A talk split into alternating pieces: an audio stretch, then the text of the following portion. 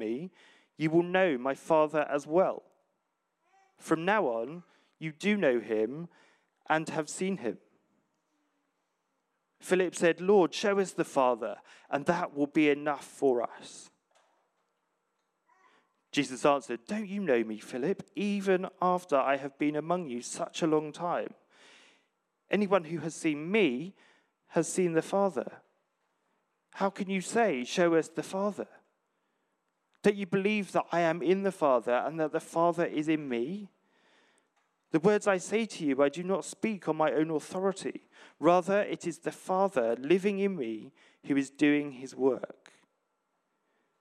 Believe me then when I say that I am the Father and the Father is in me, or at least believe on the evidence of the works themselves. Very truly, I tell you, whoever believes in me will do the works I have been doing, and they will do even greater things than these, because I am going to the Father. And I will do whatever you ask in my name so that the Father may be glorified in the Son. You may ask me for anything in my name, and I will do it. If you love me, keep my commands, and I will ask the Father, and he will give you another advocate to help you and be with you forever the Spirit of truth. The world cannot accept him because it neither sees him nor knows him, but you know him, for he lives with you and will be in you. So, from that Bible passage, Jesus not only tells us about God and who he is, but he states that he himself shows us God and that God is revealed through the person of Christ. We don't have to just listen to stories about God, but when we meet Jesus, we meet God. Jesus shows us what God the Father is like. He shows us the Father's love, his compassion, his mercy, his righteousness, his humility, his authority. In the words, the works, and the truth of the person of Jesus, the Father is made visible so that we can know him. Let us stop and think about our own lives and our own relationships for one moment. How do we get to know somebody new? Maybe we're introduced via somebody else. Have you seen the person that's moved in a few doors down? Have you met them yet? You know of them, but you know nothing about them at this point, apart from maybe where they live or what new job they're coming into. Then you get to meet them personally. And maybe you can put some of padding around who they are. You can ask them where they've come from. You can ask them what they do. You can ask them about their family. You can ask them more details. But still, you know them on a fairly factual level. It's going to take a little bit of time and a number of interactions and a number of conversations before you get to know them intimately and you understand them and you can just get a real sense of who they are. That insight about who God is will only come when we spend a number of times with Jesus through the Holy Spirit getting to know him better. In the Gospels, we hear accounts of what Jesus said and did. Sometimes the message is clear. Sometimes he seems to speak in riddles. There's a number of parables that maybe make some sense, but maybe leave us with more questions than they do answers. The Gospels are not a manual for how to live a life as a Christian. Instead, they are an invitation into a conversation with Jesus. As we get to know Jesus more, we get to know more about who God is too. We won't get to know him, and by default, we won't get to know God until we spend time getting to know him deeply, intimately, and in a range of different scenarios. It's not just about getting to know Jesus when things are going good. We need to come to Jesus at every situation. And as we do so, we understand more about who Jesus was, but we also understand more about who God is too. In preparing for this talk, I came across this poem which spoke to me, and I wanted to share it with you now. It's by an unknown author, but whoever wrote it introduced it like this Is there any greater mystery than God in glory becoming human in history? It's not just a miracle like water into wine, it transcends miracle and is unthinkable. A spirit putting on flesh, something larger than life becoming a lesser life form voluntarily, something along the order of an animal becoming a vegetable, or an intangible substance becoming a whole different kind of substance choosing to go from a superior being to an inferior being for the sake of that same inferior being. The designer taking on the form of the designed. It's as if the speaker becomes the sounding word, the playwright stoops to the stage, the author enters his wonder tale, the binder becomes the page. The sculptor becomes a marble bust, the engraver, copper cut fine. The painter strolls in his landscape. The builder is the plumb line. The conductor becomes an instrument, the cellist a vibrating string, the composer a note in a minor key, the ringer the bell to ring. The baker kneads herself into bread, the pickler becomes the brine. The chef is served in a steaming bowl, the steward bleeds into wine. The shepherd becomes the gated sheep, the hunter becomes the hind. The rider becomes the frothing steed, the herder becomes the swine. The blacksmith melts himself to steel, the reaper becomes the feed. The farmer becomes the iron plough, and the sower becomes the seed. The carpenter is nailed to the wooden beams, the potter is earthen clay. The mason becomes the stumbling stone. God with us to stay. To what do we compare this thing? Love doth true embrace. Through labour pains, a pregnant world bears power fleshed by grace. To what do we compare this thing? True love has a truth has love obeyed. Pitching his tent with homeless man, the maker becomes the made. We so often talk about Jesus being God incarnate or Emmanuel, which means God with us at Christmas.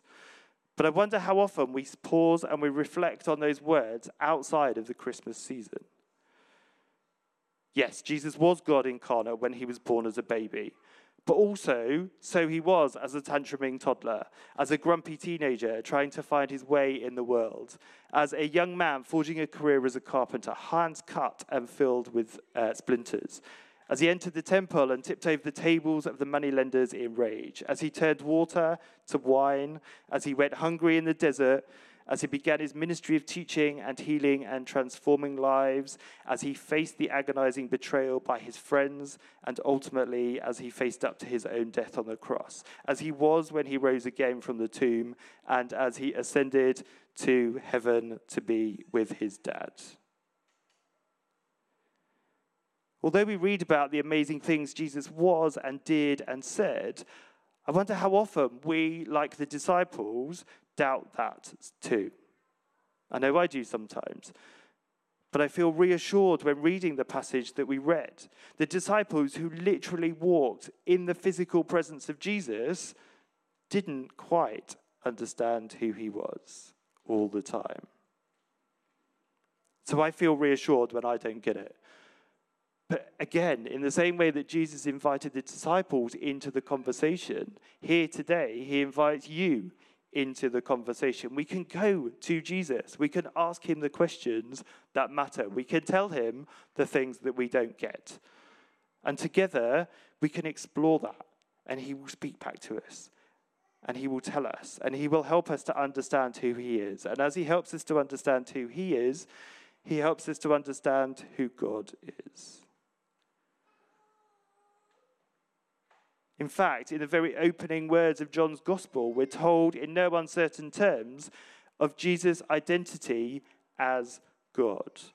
And this must surely point to the fact that he is one of the clearest ways in which we can understand and we can hear from God. In John 1 1, we read, it will be familiar to many of you. In the beginning was the Word, and the Word was with God, and the Word was God. He was with God in the beginning. Through him all things were made. Without him nothing was made that has been made. In him was life, and that life was the light of all mankind. The light shines in the darkness, and the darkness has not overcome it. There was a man sent from God whose name was John. He came as a witness to testify concerning that light, so that through him all might believe. He himself was not the light, he came only as a witness to the light. The true light that gives light to everyone was coming into the world. He was in the world, and though the world was made through him, the world did not recognize him. He came to that which was his own but his did not his own sorry did not receive him yet to all who did receive him to those who believed in him he gave the right to become children of god children born not of natural descent nor of human decision or a husband's will but born of god the word became flesh and made his dwelling among us we have seen his glory the glory of the one and only son who came from the Father, full of grace and truth. Jesus, the Word, was in the beginning. He was with God and he was God. He wasn't created, he existed as God existed and co created with God as God created as God.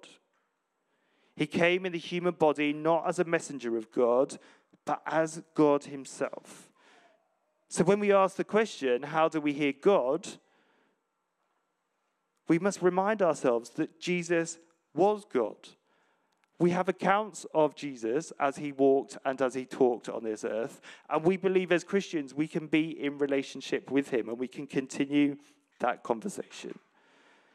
Everything he said and did was God saying and doing and being those things. Jesus, in coming to the earth, was the hands and feet and voice of God. Isn't that amazing? There's so many other stories in the Bible.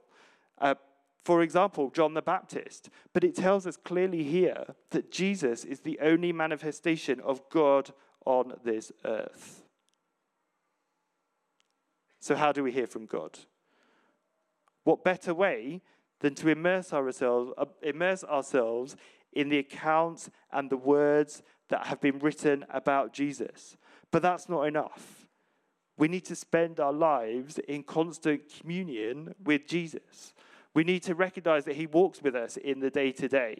And we need to recognize that we can reach out to Him and we can have a conversation with Him at any point. In the good times, yes, but also when life is hard and we have questions. Anything we read in the Bible about Jesus, we read about God. And as his disciples built relationship with Christ, we are invited to build that same relationship. In the same way that we respond better, however, to different messages being shared with us over the next few weeks, we're going to explore different ways of how God can speak to us. But what better place to start than in the person of Jesus. A good benchmark with which to weigh up other things in which we think God might be saying to us. We can't restrict ourselves to thinking that we can only hear God through Jesus, but it's definitely a good place to start. As I come into land today, uh, I, it, I'd like to leave you with a bit of a challenge in the midst of the mourning and the remembering the life of the Queen. Let us be inspired by her faith and share in the hope that she found in the person of Jesus. Let's be reminded of the way in which she understood her role, her life, uh, and um, was able to guide others in that, in the way that she shared her faith. And in, the th- in those uh, quotes that I read earlier, just how she helped us to remind ourselves that Jesus is what matters. Jesus is our example. Jesus is our teacher. Jesus points us to God. And when we remember that, let's think about how we open our lives up to hearing more of Jesus in our day to day. How does his teaching, his example, and his legacy help to shape the framework of our lives today? How then do we hear the voice of God speak to us more directly about our lives and our experiences here in Bristol in 2022? We spend time with Jesus. I'd love to invite Will up uh, so that we can go into a time of prayer ministry, reflecting and praying and continuing to hear what God might be saying to us collectively and individually this morning. Amazing. Thank you, Wayne. Um, yeah, Wayne said it already, but um, we want to give a bit of time to. Um, to prayer to praying for one another. Um, it's something we kind of want to make a more regular practice at this um, service because there's a, an incredible power in taking time to pray for one another. It's something that we almost can't kind of value enough. And there's a massive difference between when we talk about something like prayer ministry and when we talk about intercession. Both are good, both are prayer. They're just different types of prayer. Like intercession, so if I'm interceding for Wayne and Wayne said, Oh, I'd quite like some prayer, I'm, I'm just asking God for stuff. So I might be like, Oh, God, can you bless Wayne and can you just meet with him in this way? And he's got this problem in his life and can you help him with that? And, um, and I'm just saying things to God. The difference when we talk about prayer ministry is we tend to take a bit longer praying over someone, but the, one of the big shifts is, is that we're praying in a way that, you know, prayer is not just one thing. Prayer is a lot of things, but we're, we're praying in a way that's as much about communion with God as it is about asking God for things. And, and the difference then is I'm not just going to speak when I'm praying for Wayne in prayer ministry, I'm going to give space to stand with him in as he meets and communes with God. So it's kind of about creating a space and standing beside one another um, so that we can meet with God. Um, with, a, with an expectation that God's going to meet with us right now, that God's going to speak to us right now. When we intercede, it's a bit different. When we're interceding for someone, we're, we're praying for them. Are we expecting God to meet with them right now? Well, maybe, but it doesn't really matter so much. We're kind of just hoping that something will happen over the coming weeks. But when we're praying in prayer ministry, we're kind of expecting that God's going to come and meet with that person right here, right now.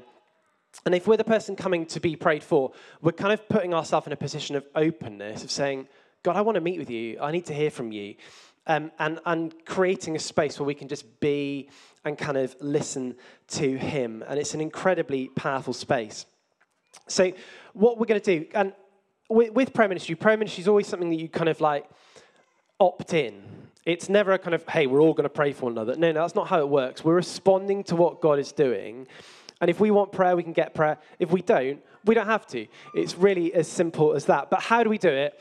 We're just going to a bit of crash course in prayer ministry. This is like prayer ministry 101. Wayne, will you be my guinea pig? I will be your guinea pig. Okay. So, Wayne, you want prayer. I mean, we can just tell that by looking at you, can't we? Like, no, like pr- prayer. I think sometimes we think that prayer is something that like we can only like pray for someone if there's a problem. So like Wayne is in a deep place of grief, or he's really ill, or his aunt's having trouble. No, like we we can simply come to God in prayer if we just want to receive more of His blessing. And so, Wayne, you've come. You want prayer for more of God's blessing in your life. Like we've just talked about how to hear from God. You want to meet with Jesus this morning. Um, so how do we do that? Um, well, what we do is Wayne says, "Hey, I, would quite like some prayer," and then if we're near Wayne, um, we'll we'll pray for him. And ideally, when we do this, we want to have um, uh, at least somebody of the same sex praying. So I'm a guy, I'm going to pray with Wayne. If there was someone else, that'd be fine. If it's a spouse, it's less of an issue. But that's just about kind of making people feel comfortable and making people feel safe. Um, and first of all, we don't need to ask questions. So Wayne's come forward. He said he want prayer. I don't need to be like, Wayne, what do you want prayer for? Like, Wayne might not want to tell me, and that's completely okay.